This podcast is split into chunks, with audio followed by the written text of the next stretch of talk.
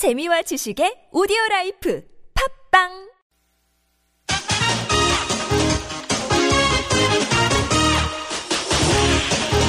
열린 아침 김만흠입니다. 3부 시작합니다. 열린 인터뷰 두 번째 시간인데요. 가계와 기업이 불황에 허덕이는 가운데 정부만 이른바 세수 대박을 거둔 것으로 집계됐습니다. 지난 5월까지 국세 수입이 작년보다 19조 원이나 늘어나면서 올해의 목표치의 절반을 이미 넘어섰기 때문인데요. 세금이 이렇게나 많이 거친 이유는 뭔지 하반기에는 오히려 세수가 확 줄어드는 세수 절벽 우려는 없는지 전문가와 함께 짚어보겠습니다. 방송 들으면서 궁금한 점이나 의견 있으신 분들은 50원 유료 문자 샵 0951이나 카카오톡 플러스 친구 TBS 라디오로 보내주시기 바랍니다.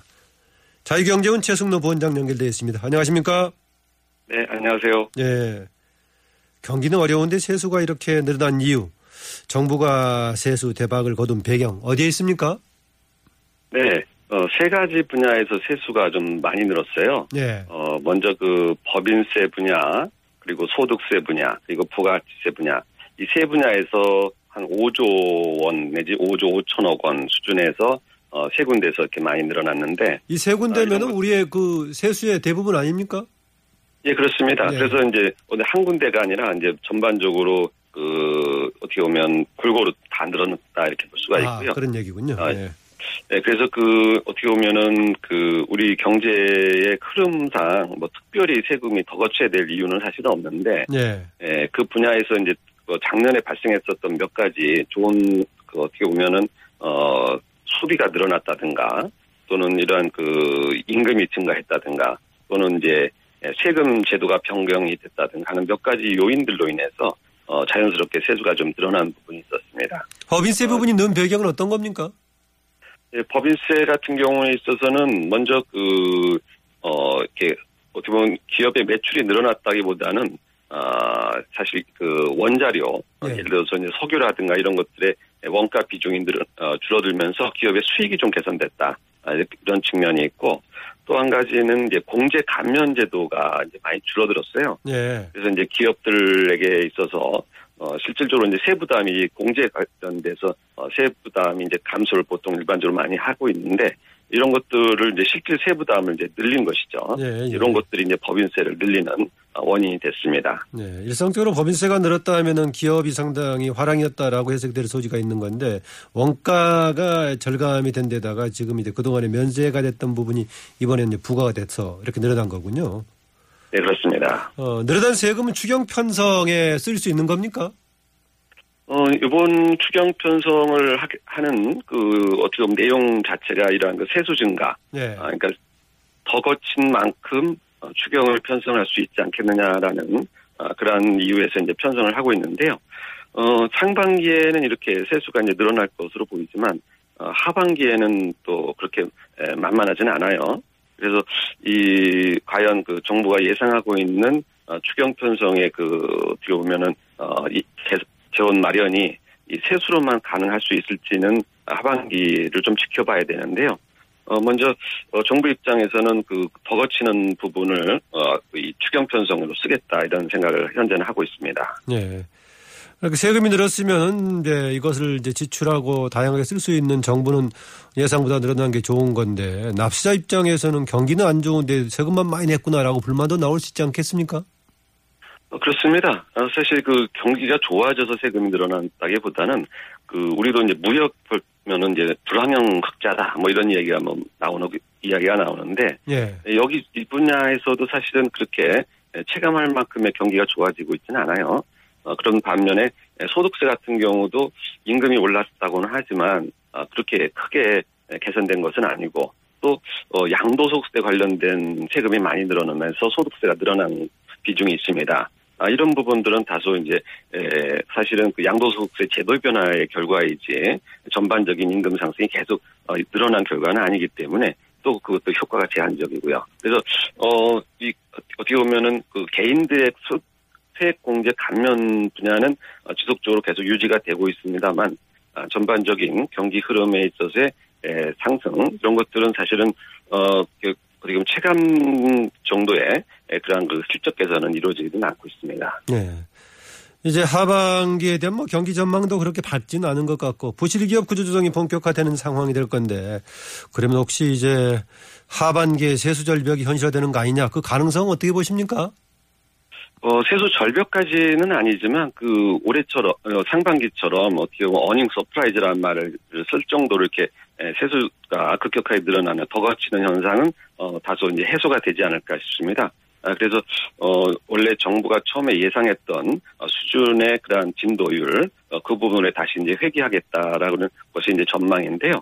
어, 정부가 올 전, 올해 예산안 어, 전반적인 세수 규모, 어, 전체 규모는 어느 정도 달성이 될 것이다 이렇게 볼 수가 있고 어, 그런 면에서는 이제 상반기 실적이 다소 좀 많이 거쳤다 이런 정도의 차이는 있겠습니다. 네.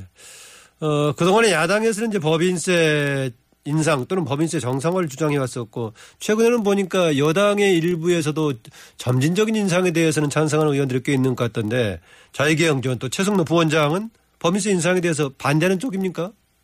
네, 그렇습니다. 어, 왜냐하면은 이 법인세 비중이 에, 다른 나라에 비해서 상당히 높은 수준이고 어, 실질적으로 지금 법인세 부담을 계속 늘려왔어요.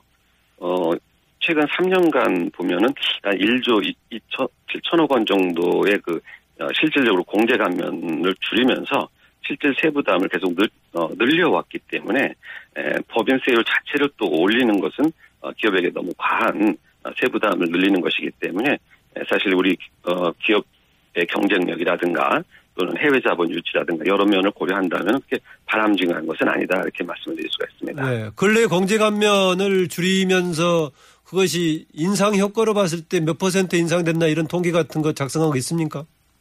어, 이번에 그, 어, 이제 최근 3년간의 흐름을 어, 네. 비교해 보니까 이 감면 항목의 이제 정비라든가 이런 것을 통해서 약 1조 7천억 원 정도의 세수 실질 세부담을 늘리는 것이 이제 데이터로 드러났는데요. 네. 어, 이런 것들은 사실은 이 공제 감면 제도라는 것이 사실은 이게 바람직한 제도는 아닙니다. 그래서 그걸 줄여나가는 건 어, 좋은데 에, 이 기업에게만 이것을 계속 줄여나가는 그런 현상이 나타나고 있어서 어, 사실은 좀 어, 어떻게 보면 우리 세수 증가에 도움은 되고 있습니다만 어, 법인세 부담 증가를 통해서 세수를 늘린다라고 하는 그러한 것은 사실은 어, 어떻게 보면 세계 경제의 흐름 그리고 대다수 나라들이 법인세율을 앞으로 계속 줄이고 세율을 자체를 나- 낮추는 그러한 노력을 하는 거에 비해서는 반대 방향으로 가는 것이기 때문에 그렇게 바람직한 현상은 아닙니다. 아, 이제 앞으로도 공제 감면에 대한 이제 이것은 더 줄이는 것은 뭐 계속돼야 한다고 말씀하셨죠.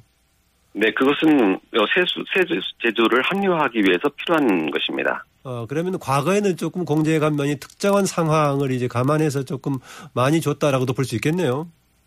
어, 그렇습니다. 우리나라 이 소득세 어, 공제 감면 제도는 개인 분야, 개인 소득세를 포함해서 어, 상당히 그 복잡하고 많이 있어요. 예, 그래서 예. 올해 같은 경우에서도 카드 관련돼서 어, 내년 내후년 해가지고 다시 또 이것을 어, 재연장하는 것을 논의를 하고 있습니다만 예. 실질적으로 그 그런 공제 감면 관련된 분야에서의 그 세금 누수 현상이 상당히 크죠. 그렇기 때문에 에, 이러한 그 세금 감면 제도는 사실은 장기적으로 어, 해소를 하고 또 우리나라 개인소득세 같은 경우에 있어서는 약 한 800만 명 정도가 세금을 한 푼도 안 내게 됩니다. 이런 제도를 통해서 예, 예. 이것은 전체 근로자의 한 48% 가까이가 되거든요. 예. 지나치게 높은 것이죠. 그래서 음. 이러한 그 세금 관련 제도를 단순화하는 그런 그 합리적인 세제 개혁 이런 것들은 앞으로 우리 정부가 좀 더 강도 높게 추진을 해야 됩니다.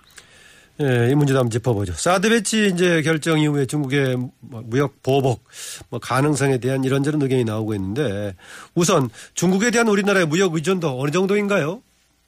어, 우리나라는 이제 중국과 상당히 무역량이 계속 늘어왔고요. 현재는 26%까지 비중을 차지를 하고 있습니다. 2000년에 한 10%에서 상당히 높아져 온 것인데요. 예. 아, 이러한 그 교역량은 이제 에, 미, 중국이 가장 어, 어, 첫 번째 교육 상대국이다 이렇게 볼 수가 있고 또 반면에 중국 입장에서도 우리나라는 상당히 주요한 교육 파트너인데 한 세 번째 정도 높은 나라다 이렇게 볼 수가 있습니다. 아, 중국의 입장에서 봤을 때 우리나라가 세 번째 정도 되는 겁니까? 네, 그렇습니다. 어. 그래서 그 상호 어, 상당히 교류량이 많고 지역적으로도 어, 상당히 그 서로 긴밀한 관계를 유지하고 있는 아, 그런 관계이다 이렇게 볼 수가 있는 것이죠. 어, 조금 어, 무역 보복 나올 수 있는 가능성이 있다고 보세요. 어, 저는 사실 그럴 가능성은 상당히 낮다고 낮다. 보고 있습니다. 아, 예, 왜 그러냐면은, 어, 이번 그 주권행위에 관계된 어떻게 보면은 이제 에, 정당한 자유권 발동인데, 예. 중국에서도 어, 한국에 대해서는 상당히 그 전략적 협력 동반자 관계로 관계를 계속 개선해 왔고, 또 최근에서 최근에 FTA를 체결하지 않았습니까? 예. 그래서 국제적으로 봐서 한국과 중국이 상당히 그 전략적 관계를 높여왔다. 그리고 지역적으로도 어, 중국의 상당히 우호적인 관계를 한국이 에, 어떻게 보면은 어, 유지해왔고요. 작년 같은 경우에서도 어, 그러한 그 전승절 행사에 대통령이 참석할 정도로 중국의 입장을 상당히 지지해오지 않았습니까? 이런 상황에서 어, 급격하게 한국을 어, 어떻게 보면 무역 보복의 대상으로 삼는다든가 하면은 사실 국제적으로도 중국의 입장이 상당히 오히려 난처해질 수도 있는 상황이기 때문에 에, 저는 이러한 그 무역 보복 같은 일은 어, 가- 일어나지 않지 않을까라는 전망을 하고 있습니다. 음, 말씀하신 대로 이제 간혹 정치 외교적으로도 이제 오히려 중국이 한국을 놓치면 안 되기 때문에 쉽게 행동할 수 없다 이런 해석도 일부가 있기는 합니다. 그동안에 무역 보복을 한 사례들이 좀 있긴 있었었죠, 과거에요. 아, 그럼요. 그 일본, 필리핀, 베트남, 한국 어, 여러 차례가 있었는데요. 우리나라는 이제 2000년에 마늘 파동 예. 우리가 이제 그 세이프가드 했을 때 휴대폰 수입 중단을 내린 적이 있었고요. 어, 일본도 이제 특별 관세를 부과를 한 적이 있었고 또 2010년도에는 영토 분쟁이 발생을 했었는데 에, 영토 분쟁 때 이제 히토류 수출을 중단했었죠. 또 필리핀과 베트남과도 이 남중국해 관련해서 영토 분쟁이 있을 때 예. 또이 사업 입찰이라든가 관광객을 제한한다든가 하는 그런 무역 보복이 있었습니다. 대부분 이 영토 분쟁이 이러한 그 어떻게 보면 무역 보복을 낳는 그러한 결정적인 계기를 마련하는데요. 어 이제 이 영토 분쟁이라는 것은 한 나라와 나라 간에 있어서의 가장 상당히 심각한 사안이다 이렇게 볼 수가 있는 것이죠. 그래서 예. 가능성은 이렇게 크지 않다, 낮다라고 말씀하셨는데 그렇더라도 이제 만약에 여러 가지 우려에 대해서 얘기를 해야 될 건데 어 우리가 만약에 중국이 경제 보복에 나선다면 할 수 있는 대책 어떤 것들이 있습니까? 어, 사실 그 우리는 FTA를 체결한 나라이기 때문에 이러한 그 관련된 제도가 급격하게 변한다든가 어, 하는 것에 대해서는 서로 협의를 할 수가 있습니다. 그래서 어, 특히 이제 지금 주목되고 있는 것이 비관세 장벽입니다. 어, 네. 최근에 이제 중국이 어, 중국 기업들이 이제 상당히 좋아지면서 어, 자국 기업의 이익을 강화하기 위해서 우리 기업에게 불이익을 줄 어, 비관세 장벽을 이제 보이지 않게 계속 높여왔습니다. 예, 예. 이런 분야에 있어서는 우리 정부가 꾸준히 이것을 관찰하고 있고 또 비과세 장벽이 높아지지 않도록 계속 유도하는 그러한 합리적인 대응을 계속 해왔는데요. 어, 앞으로도 이 비과세 장벽은 어, 무역 보복이 일어나지 않는다 하더라도 앞으로 정부가 계속해서 어, 신경을 쓰고 어, 또 정, 어, 중국 정부를 설득해서 합리적인 그러한 그 무역 관련된 질서를 유지하는데 에, 상호 어떻게 보면은 인식을 같이 할 필요가 있다 이런 말씀드릴 수가 있고요. 예. 또 국가 간에 있어서 통화 스와프라든가 이런 것들은 어, 앞으로 또 어, 연장을 할 가능성이 있기 때문에 이런 부분에 대해서도 어, 중국 어, 당국과 긴밀히 협조를 유지할 필요가 있습니다. 예. 박근혜 대통령 이제 광복절 2년 연속 광복절 특별 사면하는데 이번의 경우에는 기업인들도 포함되는 거 아니냐, 기업인 정치인 포함되는 거 아니냐 되게 그렇게 하고 있는데 어 국민들 일반적인 법 감정 속에서는 특별 사면 또 사면들이 돈 가진 사람들 또 권력 가진 사람들 사면하기 위한 장치로 쓰고 있다라는 비판적인 시각도 많습니다. 이거 어떻게 해석하십니까? 네, 그렇습니다. 그 올해가 벌써 이제 세 번째인데요. 어, 14년, 15년, 16년 이렇게 이제 연달아 이제 어떻게 보면 특사를 이제 하게 되는데 어, 특사를 한다면은 사실은 폭넓게 이것이 이제 국민 통합 차원에서 하는 것이기 때문에 특별히 기업인만을 배제하면서 할 필요는 없습니다. 그래서 어, 특별 사면 자체가 이렇게 바람직한 현상은 아닙니다만 어, 이왕 하기로 했고 또 매년 5천 명, 6천 명 정도의 특별 사면 규모가 있다면 기업인도 몇 사람 포함하는 것은 어, 지극히 당연한 어, 저, 어, 음, 내용이다 이렇게 볼 수가 있어요. 그래서 특별 혜택은 아니라 일반 원칙에 따라 할 수 있는 건데 만약 국민들이 보기에 특별 혜택을 줘서 특사하는 거다라는 느낌을 받으면 곤란하지 않겠습니까?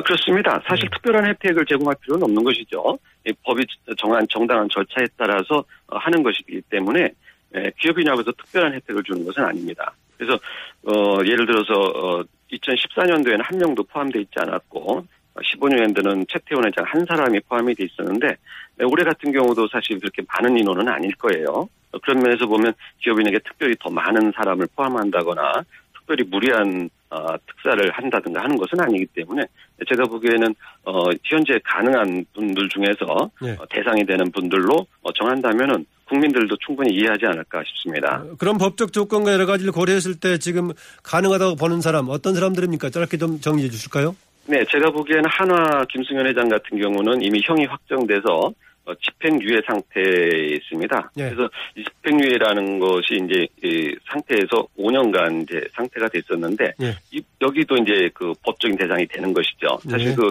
어, 적극적인 경영을 하기 위해서는 이 어느 정도 이런 부분을 해소를 해줬을 때 등기이사라든가 뭐 다양한 해외적인 활동을 할 수가 있기 때문에 예. 상당히 그 좋은 효과가 나지 않을까 싶고요.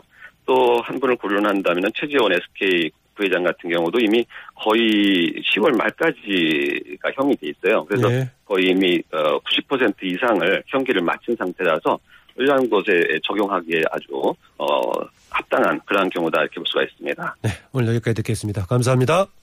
네, 감사합니다. 네, 지금까지 자유경제원 최승로 부원장이었습니다.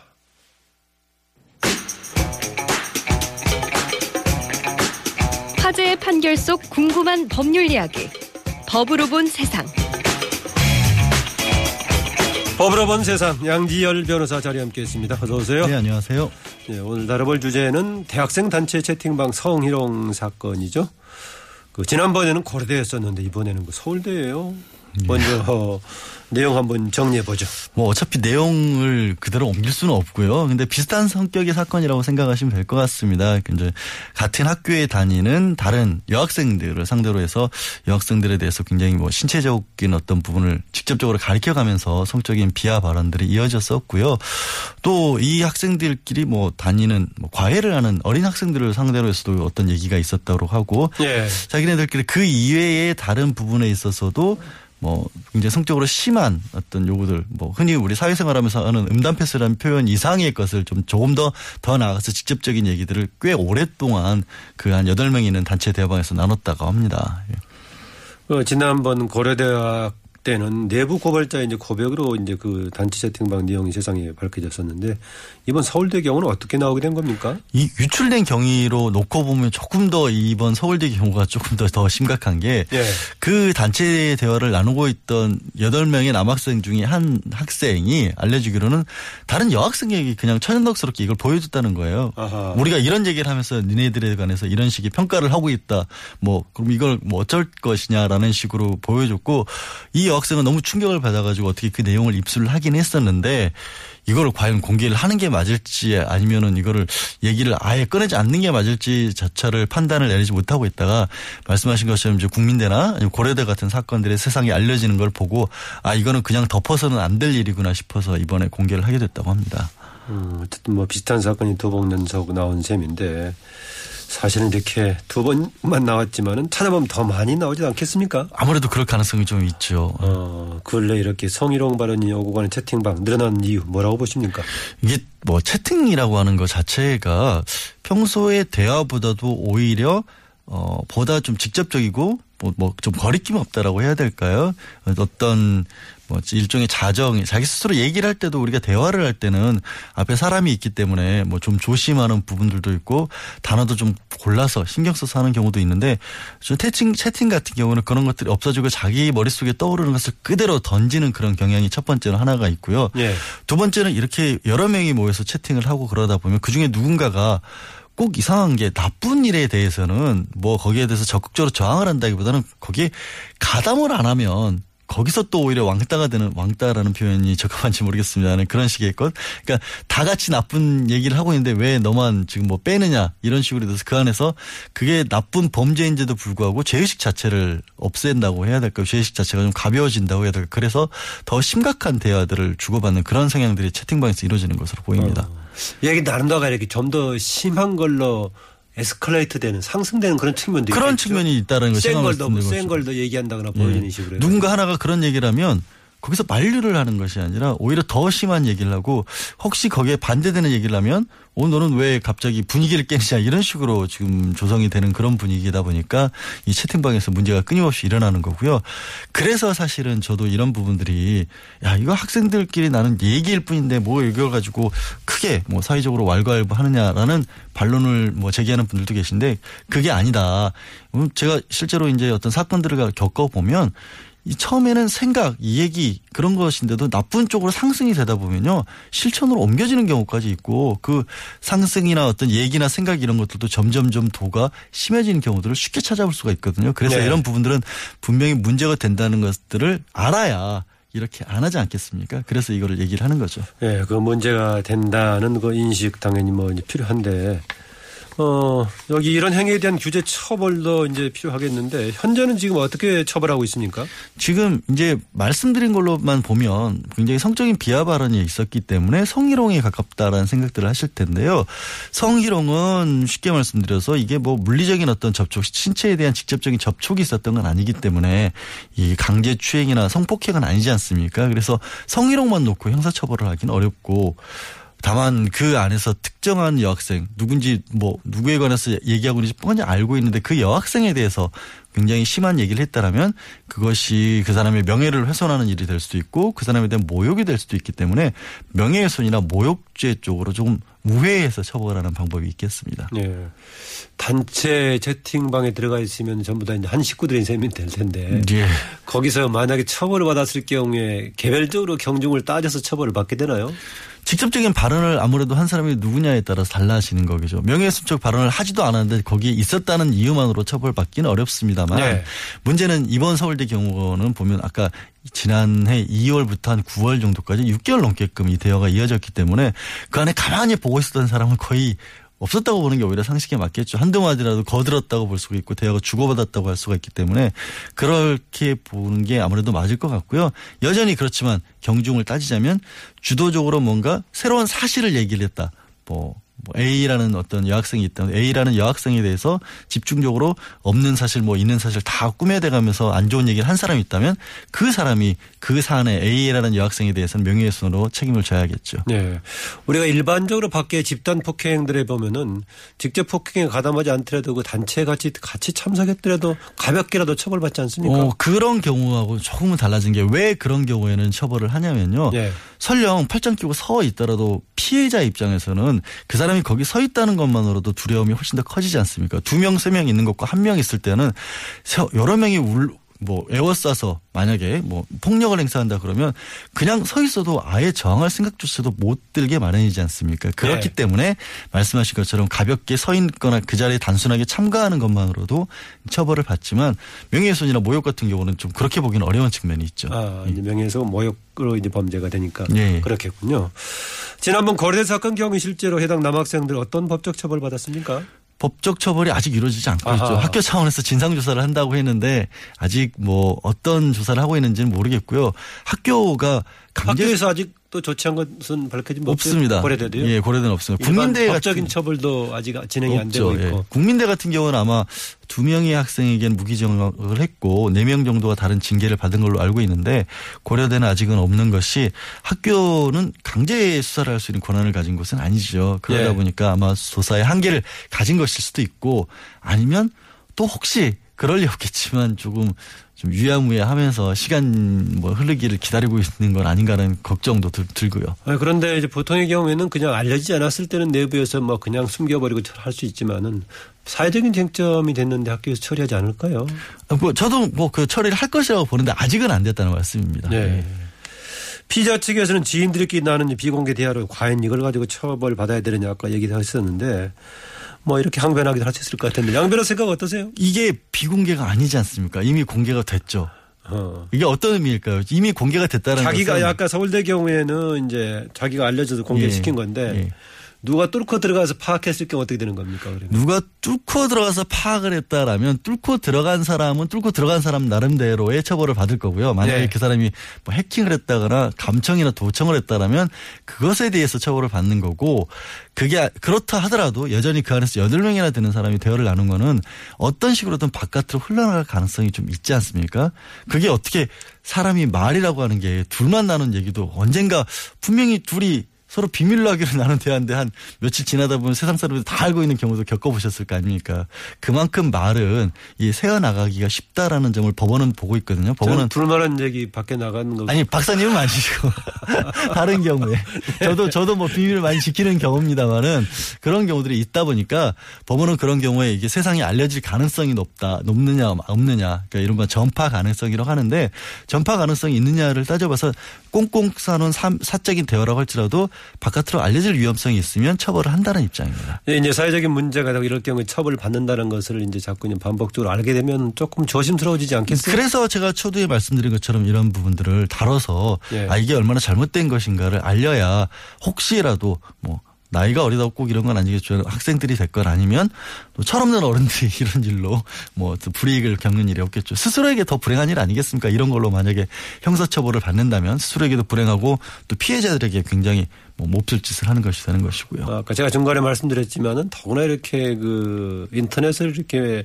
수단으로 해서 서로가 이제 막 소통 집단적으로 움직일 경우에는 어떤 상황이든 간에 서로 상호 상승작용을 좀 일으킬 가능성이 굉장히 있어요. 그게 이상하게요. 정말 그 죄의식이라고 하는 거는 댓글들도 계속 센 것이 더 올라가고 그렇습니다. 뭐 댓글이다 이런 것들은 좋은 것이 이렇게 크게 번지는 경우보다는 나쁜 것들은 오히려 더 쉽게 더 나빠지는 성향이 있는 것으로 보여요. 그래서 네. 점점점 더 이렇게 상승을 하는 거고 더 큰 문제는 뭐냐면 이게 고스란히 기록으로 남는 거죠. 다는 음. 순간 한 순간에 다 기록으로 남는 겁니다. 이거를 삭제하려고 하는 것도 어려울 뿐더러 예를 들어 단체 대화방에 있는 거는 누군가 한 사람이 그걸 다 다 캡처한 거나 다 다운받아서 가지고 있을 수도 있는 거거든요. 그거는 그 사람 한 사람만 지운다고 해결될 문제는 아닌 거거든요. 음. 전부 다 증거로 그냥 남는 겁니다. 말을 한 거면 차라리 어떻게 뭐, 뭐 우리가 마, 쏟아 말도 한 번 쏟아낸 말은 되사, 돌이킬 수 없다고 하는데 SNS에 쏟아부은 글들은요 정말로 돌이킬 수가 없는 증거로 남는 겁니다. 음. 그런 위험한 행동이거든요, 사실은.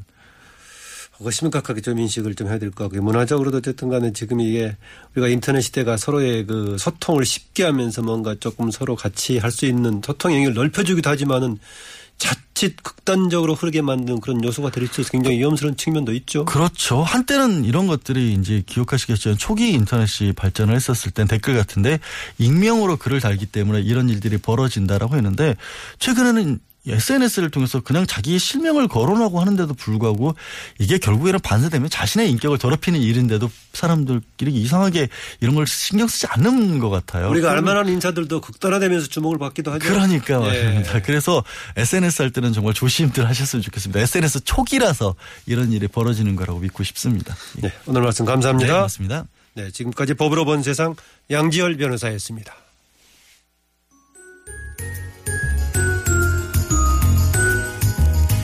시사에서 지식을 얻다.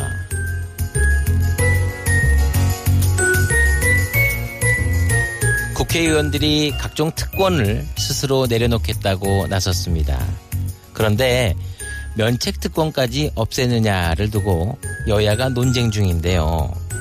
면책 특권은 국회의원이 국회에서 직무상 행한 발언과 표결에 관하여 국회 외에서 책임을 지지 않는다는 내용입니다. 이 면책특권의 유래는 1397년 토마스 핵시 사건부터인데요.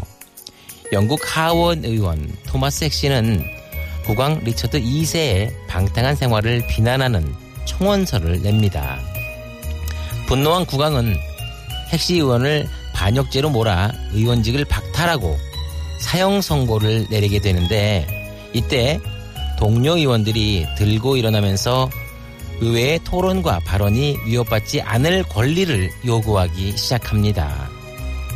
그때부터 의회와 왕권의 지난한 싸움이 시작되었고요. 결국 1689년 영국은 권리장전을 채택하면서 면책특권 내용을 포함시킵니다. 그 후 다른 나라도 영향을 받아서 미국은 1771년에 연방헌법에서 프랑스는 1789년 국민의회가 선포한 칙령에서 각각 면책특권을 명시하게 됩니다. 우리나라도 1919년 임시정부의 대한민국 임시헌법에 면책특권이 나온답니다. 유구한 역사의 면책특권 없애야 할까요? 보장해야 할까요?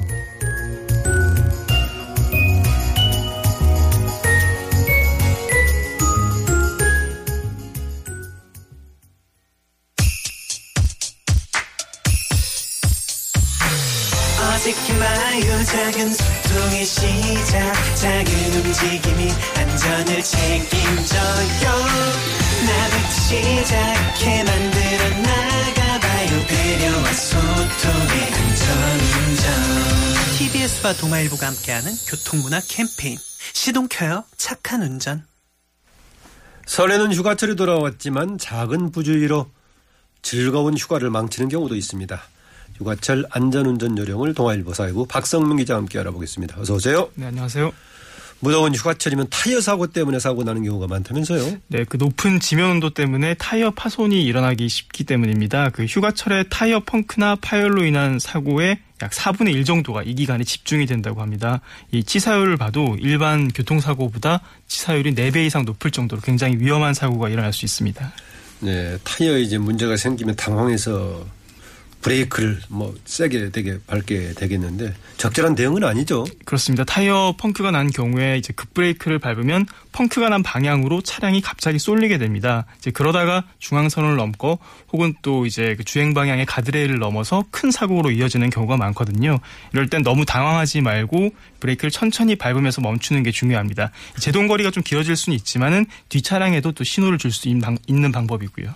당황하지 말고 그런데 사람 정말 당황하지 않고 그렇게 대응하는 게 필요할 것인데 순간적으로 또 그렇게 반응을 해볼 수 있겠죠. 네. 당황하지 않고 하여튼 천천히 밟는 게 중요하다. 우선 뭐 그런 사고 나기 전에 사고 피하려면 타이어 점검이 중요하죠. 네, 장거리 운행 전에는 타이어 점검이 가장 중요합니다. 여름철에 타이어 공기압을 약 10% 정도 더 높이는 게 좋은데요. 이 타이어가 눌린 상태가 되면은 지면 마찰 혹은 또 타이어 안에 고무 마찰이 심해져서 온도가 더 높아지게 됩니다. 공기압이 충분할 때보다 심할 때는 30도 이상 차이가 난다고 합니다. 이럴 때는 타이어 파손으로 이어지기 쉽기 때문에 장거리 운행 예정 중이시라면 꼭 타이어 공기압을 체크하고 출발하셔야겠습니다. 아, 더 높이라고요? 네, 그렇습니다. 여름철에는 더 높이는 게 필요합니다. 어, 언뜻 생 1차원적으로 생각하면은 여름철은 공기가 뜨거워지면은 이게 부풀어 올라서 더 단단할 것 같은데 압을 높이라. 네. 알겠습니다. 휴가 떠나기 전에 타이어 교체가 교체할 때가 됐는지 기본적으로 점검을 또 해봐야겠죠. 네, 그 타이어가 닳아서 이 홈 깊이가 얕아지면은 이 비오 비, 그 땅이 물에 젖어 있을 때 수막 현상이 나타나기 쉽습니다. 제동 거리도 더 늘어나게 되고요. 이 교체 시기를 확인하려면 이 홈 사이에 그 네모나게 돌출된 부분이 있는데요. 이 돌출된 부위가 땅에 닿아서 마모될 정도인지를 꼭 체크를 하시는 게 좋습니다. 네, 여름철에 이제 타이어 또 어, 점검 필요하지만은 더운 날씨기 때문에 차량 화재도 조심해야겠죠. 그렇습니다. 그 전체 화재 발생의 약 11% 정도가 차량 화재입니다. 그만큼 더운 여름철에 또 화재를 주의해야 되는데요.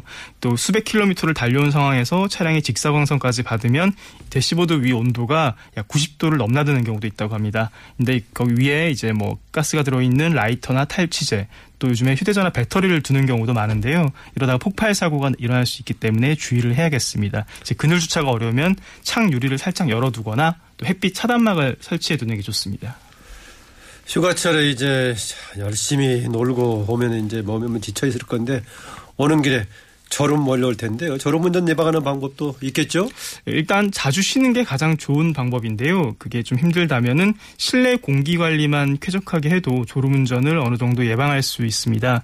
특히 에어컨 관리를 잘해주는 게 중요한데요. 그 에어컨 내에 수분이 있기 때문에 이 외부 유인 먼지를 만나면 세균이 생기기 쉽습니다. 출발 전 에어컨 필터 교체를 해야 되는데 이러지 못했다면은 차량을 세우기 전에 도착지에 가기 전에 약 1, 2분 정도라도 에어컨을 미리 꺼서 수분을 좀 제거해주고 차량을 정차하는 게 좋습니다. 예, 저도 간혹 이렇게 운전하다 보면 졸음이 제일 문제가 되는 경우 있는데 특히 여름철에 이 문제 좀 어, 신경 써서 어, 졸음 예방 사전에 하는 게 필요할 것 같습니다. 주제를 좀 바꿔서요. 최근에 난폭 운전 차량을 신고한 운전자가 오히려 범칙금을 물 뻔했다. 이런 얘기 어떤 사연인가요? 예, 최근 경찰의 가장 큰 골칫거리가 바로 난폭운전, 보복운전인데요. 지난달 말에 한 운전자가 보복운전 차량을 그 스마트폰으로 찍어서 국민 제보 앱에 올렸다가 경찰이 오히려 취하 요청을 한 사건입니다. 이 사연을 들어보면은 이 운전 중에 스마트폰을 사용했기 때문에 이게 도로교통법상 법규 위반이 돼서 범칙금을 물 수 있으니까 신고를 취하해라고 경찰이 오히려 신고자에게 제안을 했다고 합니다. 아, 저거나 비슷하네요. 대리운전 기사가 서로 다투다가 맞습니다. 바로 예. 길 가운데 세워놓으니까 옆으로 길 밖으로 빼는 걸로 가지고 하지만 신고했던 그렇지만 동승자의 방조 혐의가 되기 때문에 오히려 처벌을 받을 수 있는. 거. 예, 신고자도 예. 처벌을 같이 처벌- 받았었죠. 그렇습니다. 예.